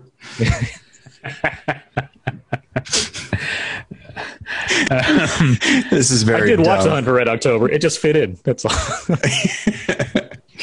Uh, I haven't seen that one since I was a kid. Red October, maybe maybe college, but uh, uh, I've seen it a lot. But that's not an yeah, I saw it a lot when I was younger. it had a new Blu-ray, so I'm like, all right, I'm gonna watch the that in October. Well, what else? What, what else is? Yeah, I want to know what I like. We probably. Uh, I know Tyler needs to get out of here at some point. Um, No, I have a whole thing here. I have a whole. I have lists. I have whole yeah, list. let's uh, let's let's do a, a speed run through some stuff, and, and we'll stop you when we have uh, insightful comments or dumb jokes to make. There you War go. of the Worlds came out on uh, Criterion recently. The I- I watched that. 53. Yeah, yeah. It's uh, it's fan. The transfer is fantastic for one Yeah. thing. I, I, seeing, seeing, and I, I was thinking about this while watching it. Like movies from like the 50s and 60s were like where they're made with color. Before the 70s was like let's let's dour things up a bit. It's so like vibrant and alive. So when you watch Yeah. a new transfer of a film like that, that's so colorful already. It's like, oh my god, this looks amazing. So just watching the War of the Worlds, it I mean, in addition to being an entertaining film with a lot more religious symbolism that I was realizing, um, I, I was just I was really into just the visual look of this thing. It just had so much going on for it. Yeah. And uh, yeah, so War of the Worlds. Uh, what did I watch? um, Holiday. Watched Holiday um, with the, not the Holiday, but Holiday with Cary Grant. okay, I was going to ask. Um, yeah, and and you know her, uh, Catherine. Um, um, but no, just I was in a screwball comedy mood, so Sure. I watched Holiday. I enjoyed that one. Um, let's see. There, as a gamer, I've been playing a lot of things, and I've been playing um, recently this game called Ghosts of Sumusha, Tsushima. Um, it's a samurai game, so I, I was like, I'm in a samurai mood. So I watched. Uh, I got. I have the Lone Wolf and Cub block box set. So I watched. I watched the first one. I watched the first one of those, and I've seen. Um, what's the edited together version called? Um, oh, okay. It's what it's. And you mentioned Kill Bill. It's what they. It's what the what um the daughter wants to watch at Kill Bill too. Shogun. Shogun. Um. ugh. Regardless, I don't- I- yeah, I know you're just s- just Shogun with Richard Chamberlain. no, not Shogun with Richard Chamberlain. Um, Shogun Assassin. I can't. Shogun Assassin. Thank you. Yes. Yeah, I've never one. seen it, but I've seen Kill Bill enough times that I was like, I know, I know this. No, I've I've seen the truncated version, which is Shogun Assassin. I've never seen like all of the films separately before because there's like six of them, uh, or six or seven. So I watched the first one of those, and it's like, yeah, this is like just like pulpy samurai fun, I guess Ronin fun. But regardless, it's just it, it's entertaining as far as seeing something that's less serious about this kind of way of life, and you know, adding a baby on top of it because that was all the rage even back in that even back then. Um, I've seen you. I've seen Yojimbo before. I've never seen Sanjuro, so I watch Yojimbo and Sanjuro back to back to get my uh, double Mifune thing going. And uh, um, Sanjuro, that, that that's certainly like that's Kurosawa in like a zone as far as like we've just been doing this a lot lately, and we know how to kind of make a entertaining entertaining samurai jump. Uh, you know, piece of film as opposed to something that's more I don't know, cerebral. Uh, so watching Yojimbo then going to Sanjuro, which is kind of lighter in tone. Yeah, I that those are just those are just fun movies to watch. Which is like people should think that more when you see Kurosawa. It's not homework. It's just it's like it's just fun to pop on a Kurosawa movie every now and then. Yeah, that's uh, that's definitely it's something that honestly uh, students have have talked about when I show them, you know, because I've I've shown them Hidden Fortress and uh, Rashomon, and I feel like there was another one, but now I can't remember what it was. But um, it wasn't Seven Samurai because it was too long. But uh, Redbeard. That's only three hours.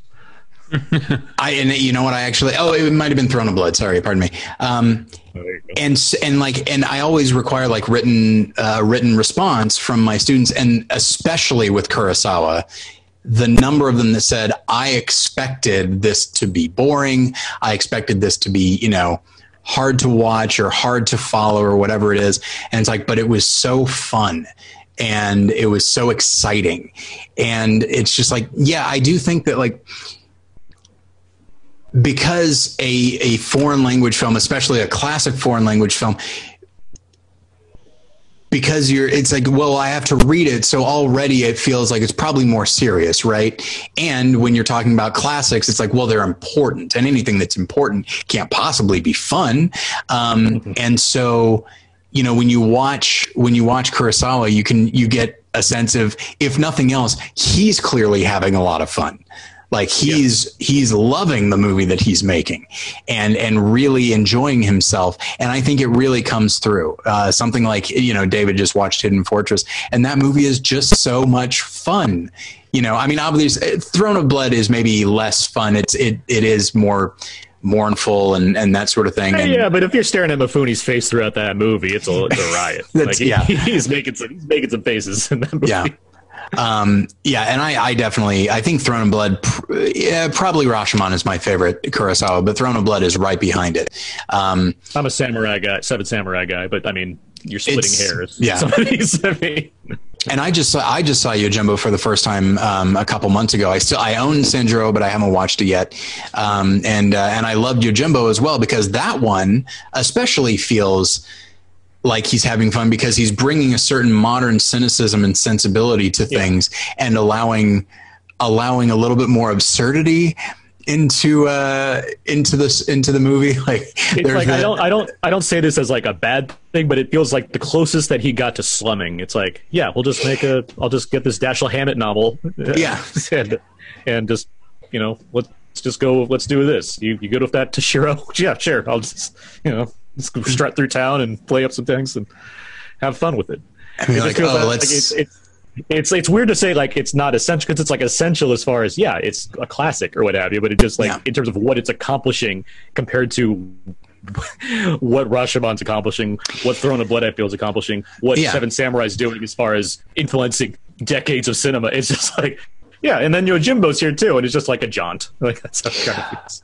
But I mean, in that way, I mean, it, it's very much like Red Harvest or or any uh, Dashiell Hammett. Like these are just these extremely well written, hard boiled detective novels that have a a quality to them that brings a certain degree of existential dread Yeah. and uh, and nihilism to them. But for the most part, they're just like these fun novels that I think people might view as disposable, maybe at the time, but when something it goes back to what you were saying like if something is executed well whether it be a novel or a movie it doesn't matter how seemingly uh, pedestrian or forgettable it, it is meant it even meant to be it's still there's still so much that you can learn from it and enjoy and there's still craft going on.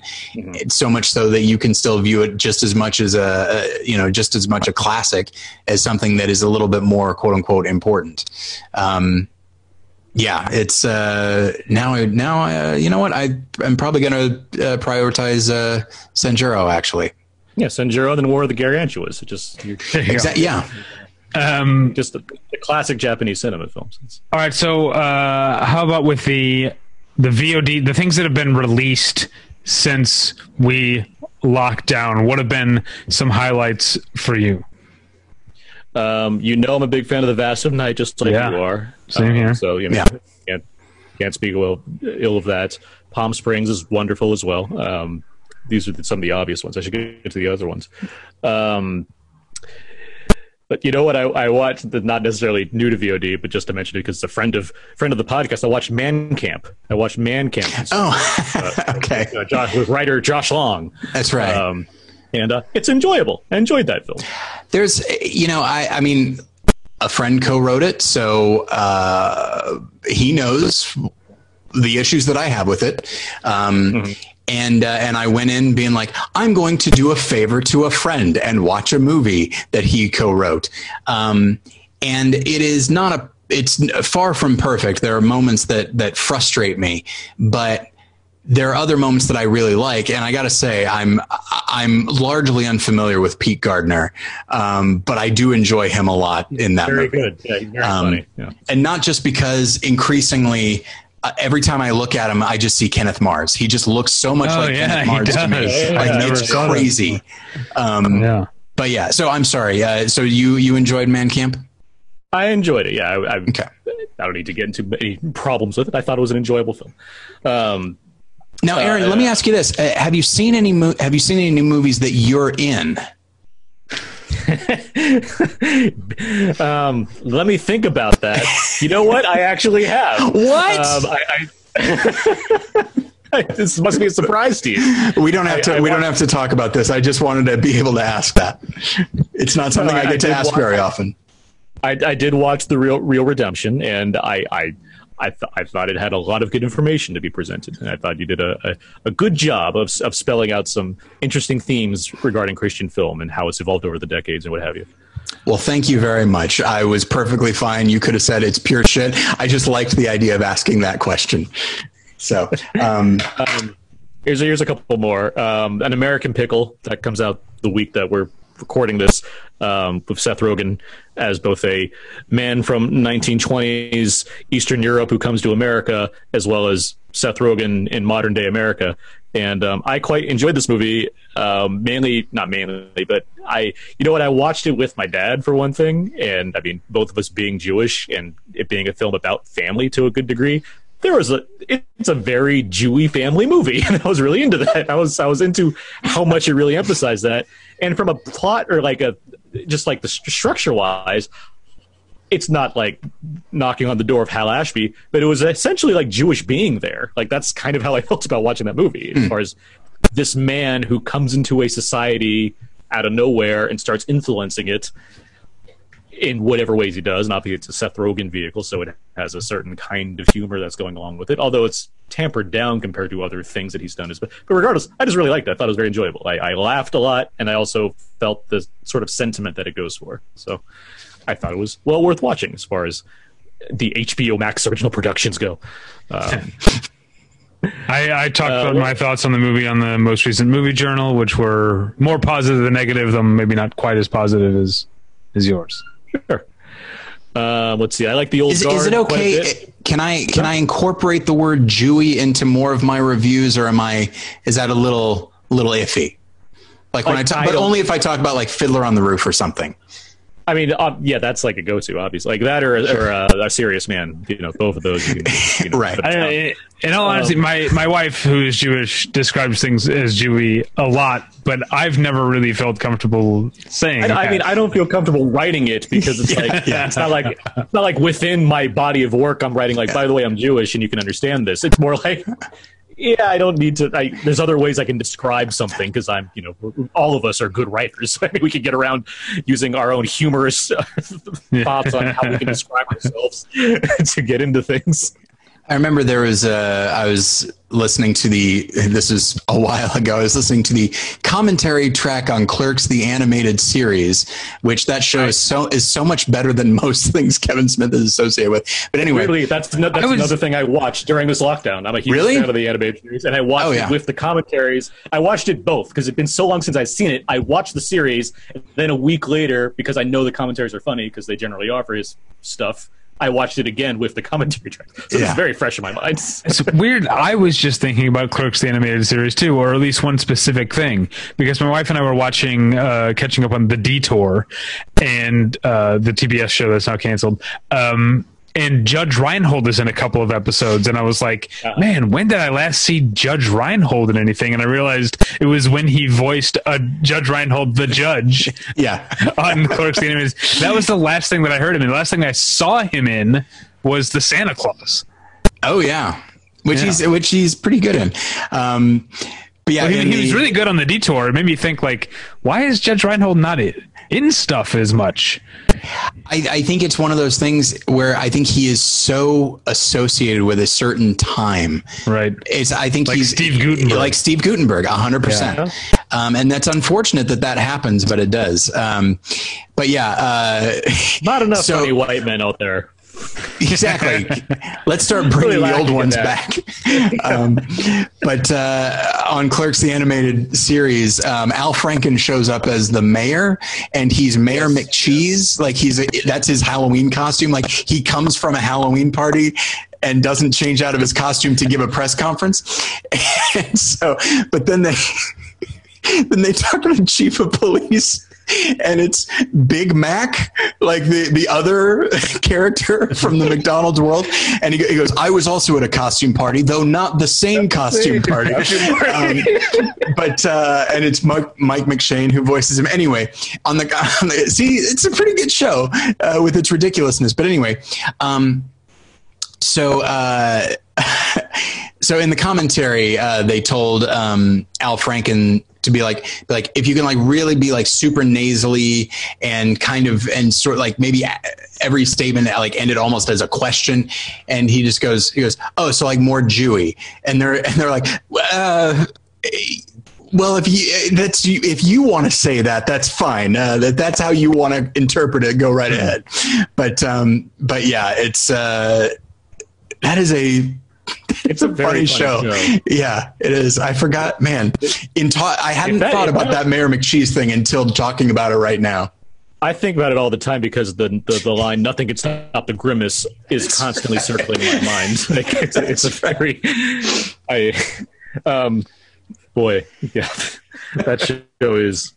If that kept going, like imagine if that was at like season six, no, no, more than that, season sixteen, like Yeah. Family Guy or whatever it is. It's like they they probably could have kept really just knocking out that humor because they really had it Yeah. down at like the, pretty early on with what they're trying to do. Um, what other things? Uh, the old guard. I mentioned that just briefly. Uh, I, I I was a fan of the old guard. I I what I was a fan of was if there if the criticism is there's a lot of setup for a sequel. My thought was I like these people enough where I'm looking forward to seeing more of them in a sequel. So I'm not too upset about it being some kind of origin tale because I like this origin enough where I yeah, let's see further adventures of them. It has issues. I'm not doubting that, but I do think there's a lot of strong stuff in it. So, uh, let alone the people involved and who's making it is like yeah, good for good for you, Netflix. Um, uh, let's see, Deerskin. Did anyone see Deerskin? Yeah, I saw it at AFI Um, Fest last year. Yeah. I finally saw it this year. I was I was super happy with Deerskin. Yeah, me too. Especially as someone who does not consider himself a Quentin Dupieux fan. I went in skeptical. I basically it was one of those like festival type things where there's a hole in my schedule and this movie's 79 minutes long. Yeah, exactly. I'll check it out. Um, but went uh, in skeptical because I don't really like Quentin Dupieux and then really enjoyed Deerskin. I've only seen Rubber. I haven't seen any of his other films, and that one was like, well, I walked into a movie about a killer tire, and I got a movie about a killer tire. Like I don't like, yeah, it's a bit, it's a bit odd. Uh, this one also odd, but Jean Dujardin, sorry, Academy Award winner Jean Dujardin, like I. I I get that he didn't really transfer over to America because apparently people were like Wolf of Wall Street. I don't want to see this guy anymore. I just want to see all these other people in movies.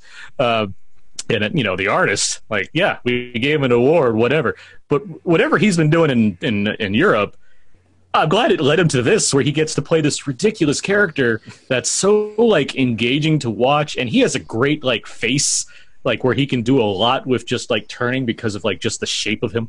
And so it the way he's able to kind of spell out these random motions he has about being this man who is subservient to this jacket that he has it's so like it's such absurdist fun and then it it's it's wild before it gets insanely violent and then it's like oh this is the natural the natural conclusion of things i guess and what a what a way to go with it so i was i was a big fan uh, i'm trying to be vague on some of these because Yeah, yeah. No. And also, you've got. to be said Uh, I mean, yeah, he's obviously in the focal point, but uh, Portrait of a Lady on Fire's Adele Haenel is also fantastic in in Deerskin. In the way she humors him for much of Yeah. this movie. It's very, Yeah. it's, it's very entertaining. Um, one, I don't want to miss this because I just watched this today and I was surprised by how much I was engaged by it. Um, Come to Daddy with Elijah Wood. It, have either of you uh, seen or heard of this movie? I've heard I've of it. heard, I've heard of it. Yeah. it's if Elijah Wood has like, which I, I assume he has just like God levels amounts of money where he just can do whatever he wants to for the rest of his life. If he just wants to be in like obscure indie, you know, dark comedies or horror movies, like good for him because I like the things that he tends to attach himself to, whether it's as a producer, like with Mandy, or something like this, where he plays just he plays this guy. He has this weird bull haircut. He play he plays like the epitome of a hipster. Like that's what he seems to be going for in this thing and he's visiting his father and who's like it is his estranged father and it take it there's no, there's nothing I can do about this to describe it further without ruining things that happen but it's such an unpredictable film that's very darkly comedic and thrilling and macabre and I was so like taken aback by the different like from where you start with this movie to where it goes there's no way I could have seen where that was happening, but it's so entertaining and it's only like 90 minutes. Like not, not a long watch. It's on Prime right now. I was very happy to check it out just on a whim. I was like, oh yeah, this is that movie that got some good notices earlier in the year. And I was very happy to do so because it's, it's a, it's a good one. It- You know what's a, a cool movie? Speaking of weird uh, Elijah Wood one-offs, do you remember Grand Piano? yeah. You ever see Yeah. that? Uh, Chazelle wrote that, right? David Chazelle was the oh, did he really? Um, yeah, he's the, but he's the uh, writer on that one. yeah, with but with uh, yeah, uh, John Cusack and uh, uh, Alex Winter is in that. Uh, Bill S. Yes, Preston. Esquire himself shows up. Um, yeah, I should watch Grand Piano again. That's a good movie. That's a fun one. That's a that's a fun thriller. It's fun- and a pretty unique premise as far as race against time movies go. yeah. I had no idea that Damien Chazelle wrote that. That's uh, I'm Yeah. immediately more interested in that, He's and got I a would and I was already interested. because he did like a draft of 10 cloverfield lane also like he was Hmm. in like genre world for a bit before it's like by the way i can i can direct a little bit too But it's also weird when it goes the other way, like how um, didn't uh, Alex Ross Perry wrote that terrible Winnie the Pooh? Uh, yeah Yeah, what was that called? Was it called Christopher Robin? Christopher Robin, yeah. christopher robin Which was Yeah. by christopher robin and then there's hey it's christopher robin Christopher yeah, and Robin. neither one of them was very good. No, no, no. they really. couldn't get it right, even with Alex Ross Perry. the writer director of of uh, Queen of Earth and, and Her Smell uh, took on Christopher Robin. Didn't Meanwhile, what's his what's his face? Who did ghost? Who did a ghost story? What's his name? David um, Lowery. Lowery. Meanwhile, he can he knocks Pete's Dragon out of the park. Like I was happy with Pete's Dragon. So I like Pete's Dragon. There are things I like about Pete's Dragon. Like I do like the general atmosphere of it. Yes, um, but yeah, but I do like those directors who could like like um to watch something like Gerry or Elephant and then to watch Finding Forrester and realize they're from the same person it's like yeah. is Finding Forrester like a joke to him like not that I I mean I, I don't actually think that but like how what is on his mind when he's making Finding Forrester, knowing that he has a Gerry in him as well? Well, like Schumacher feels like one of the best examples of that too, as far as the blockbuster career he had versus the look at these other things that I've done that are very much more in what seems like my league of film. Yeah, yeah. It's it it is a a good question, especially yeah, like Last Days Elephants, Gerry, and then something like a Finding Forrester, which it just makes you wonder, like. Did he? I bet. Did he just sleep? Just sleepwalk through this? Because it because it, was does seem like- like the kind of thing. i don't like, think because I think he is like I think there are elements of sentimentality that show up in his movies that I think sure. uh, I do think there's something. There's something. I I don't think Finding Forrester is very good, but I don't think he's being dishonest. I was joking, like saying it's a it's a it's a joke, but it is. Uh, it is very strange to think of someone working in such a different uh, mode in in one career. Maybe that's the. Uh, maybe it's because you and I are maybe a little too married to the auteur theory that we Sure. uh, are surprised by these sort of things. But Van Sant doesn't have too many of those, though. I mean, it's not it's not like he does big very much. Yeah, I mean, there's also Good Will Hunting, which is uh, in the that's- Finding yeah. Forrester. I mean, there was that. That was like a sliding scale where he goes like from To Die For to Good Will Hunting to Psycho is like the ultimate as far as like fuck it, give me the money and I'll do it. But like, and then Finding Forrester feels like a you know a pushback, and then he's like, all right, now let me go. Now I'll do Last Days. I'll do Elephant. I'll do smaller, more obscure. stuff. Like the what's the biggest thing he's done since then? Like Milk or. I mean, Yeah. Promised Land was a bust, right? I mean, there's not there's not many of these at that point. Yeah. Did you see um, Rest? What was it called? Restless. Restless, yeah, I saw Restless. That with what's his? It's someone's son, like Dennis Hopper's kid is like one of those. Oh yeah, Henry Hopper. That's right. That's who it is. Him and Um, um, and Wasikowska, right? Yeah, Mia Wasikowska. Um, yeah, that was a. I would say more of a. Um, like a fascinating disaster movie. I don't think it's very good at all, but uh, it's its own beast. I think. I didn't see the Sea of Trees, but I heard horrible, horrible things about it. Yeah, I mean, looking only, at that's the only thing I, I know. The premise, I know it has McConaughey and not Watanabe, and I know people don't like it. That's the extent that I know of the Yeah. yeah. trees.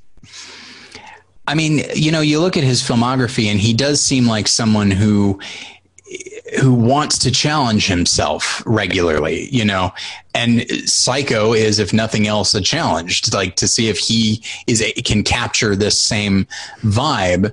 Um, and so, which is why you get to something like a Finding Forrester, and and you know what? Let's let's go ahead and say it's it's it's really great, and and I and maybe for the type of film that it is, uh, it's very effective. But it definitely doesn't seem like it would be much of a challenge for him, Sure. as opposed to something like Last Days uh, or Gerry or e- or even you know Psycho.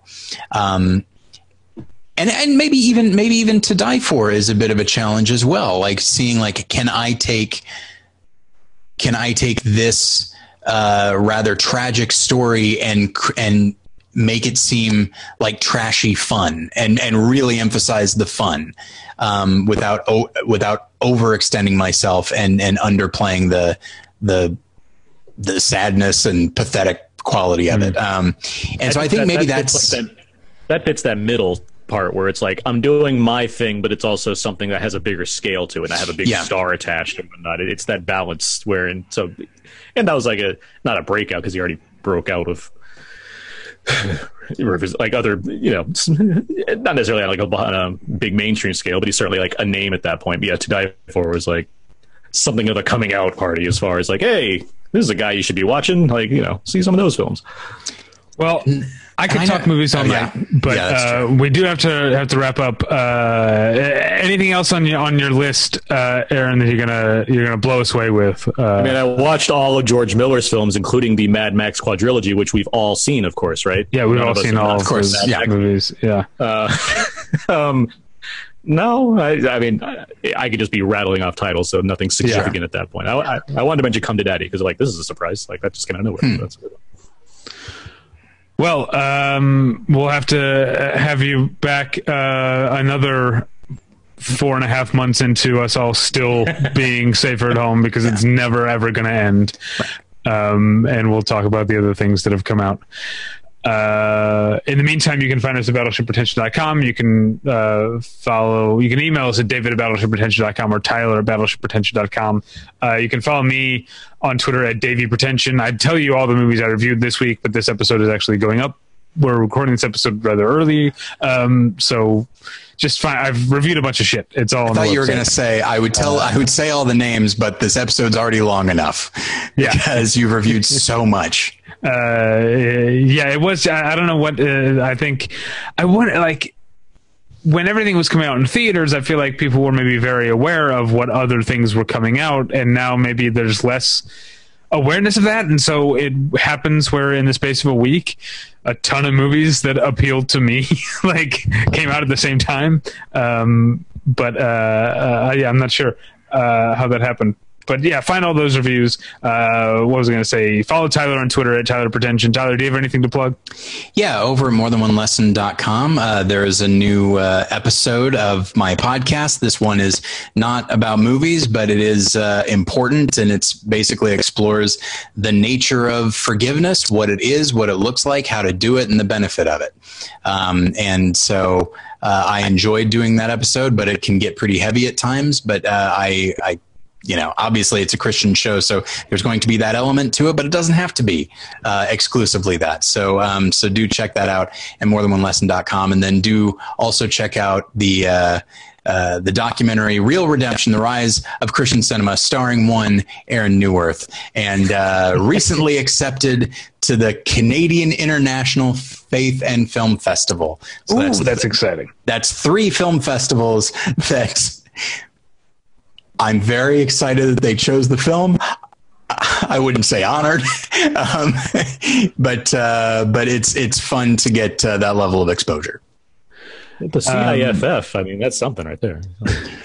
It's let's see, it's the CIFFF, I believe. I, I thought I was, I, I wanted to get it in quickly.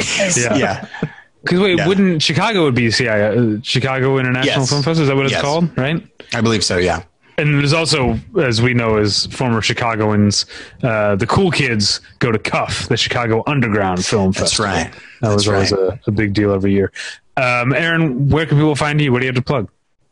Uh, you know what? I have an exclusive I can plug for you right now. Oh, shit. Uh, Exclusives. this, uh, this- by the time this come this episode comes out, the article will already be online, but it will be in print. I think before this episode drops. I um I got brought into uh, Variety to do some freelance work. Oh, And, uh, fantastic. my, my first article post, I did an interview with the director of Peninsula, the sequel to Train to Busan. Uh, so that's going to be up t- tomorrow from the time of this recording. Um, so I, I'm, I'm very excited about that. And That's um, congratulations, and everybody head to Yeah. their newsstands and get uh, pick up Variety. yeah, the August 18th issue apparently is when it will be in there. And um, in addition to that, I regularly review for WeLiveEntertainment.com. I do weekly reviews over there. I generally do a bunch of reviews in one post because there's so many, like you mentioned, Dave. There's so many things coming out on VOD. So I, Yeah. I just I, I I see a bunch of movies and I don't want to write like so many reviews for all of these. So I just kind of put it into one big post. I forget Um, to I forget to ask about the other movies that come. out. Did you see Red Penguins? No, I did not see Red. I saw the I saw I got the invite or whatever for it, but I didn't see it. Ton of fun. Worthwhile. Ton of fun. Good. Okay. Yeah. I'll keep that in mind. I'll, I'll find that email. Um, but yeah, I, I, I read there. We, we entertainment. I uh, host a podcast of my own. My friend Abe. It is called Out Now with Aaron and Abe. We talk about new releases and other things. Given this pandemic, we've been trying to get really creative and have fun with the podcast since things are kind of changing as far as how we've generally done the show. And we do commentary tracks every month as well, which are a lot of fun. We're doing Enter the Dragon this month because of the big Bruce Lee box set that came out on Criterion. And Oh, yeah, I uh, thought it was because of R.I.P. John Saxon. It, it we you know right. we were talking about that the day before he passed away. We were like, let's do Enter the Dragon for the commentary, and then the day the day later, John Saxon passed away. It's like, oh boy, well that that that's timely, I suppose, but how sad because I mean, not much like Wilford Brimley. He's like he was up there, I get it, but at the same time, it's like, well, that was unexpected. Yeah. Um, but yeah, that's our, our show out out there today. The podcast there, and um, on Twitter at Aaron's PS4. Well, thank you again for being here, Aaron. Thank you for having And. Thank you, everyone home, for listening. We'll get you next time. Bye. Bye.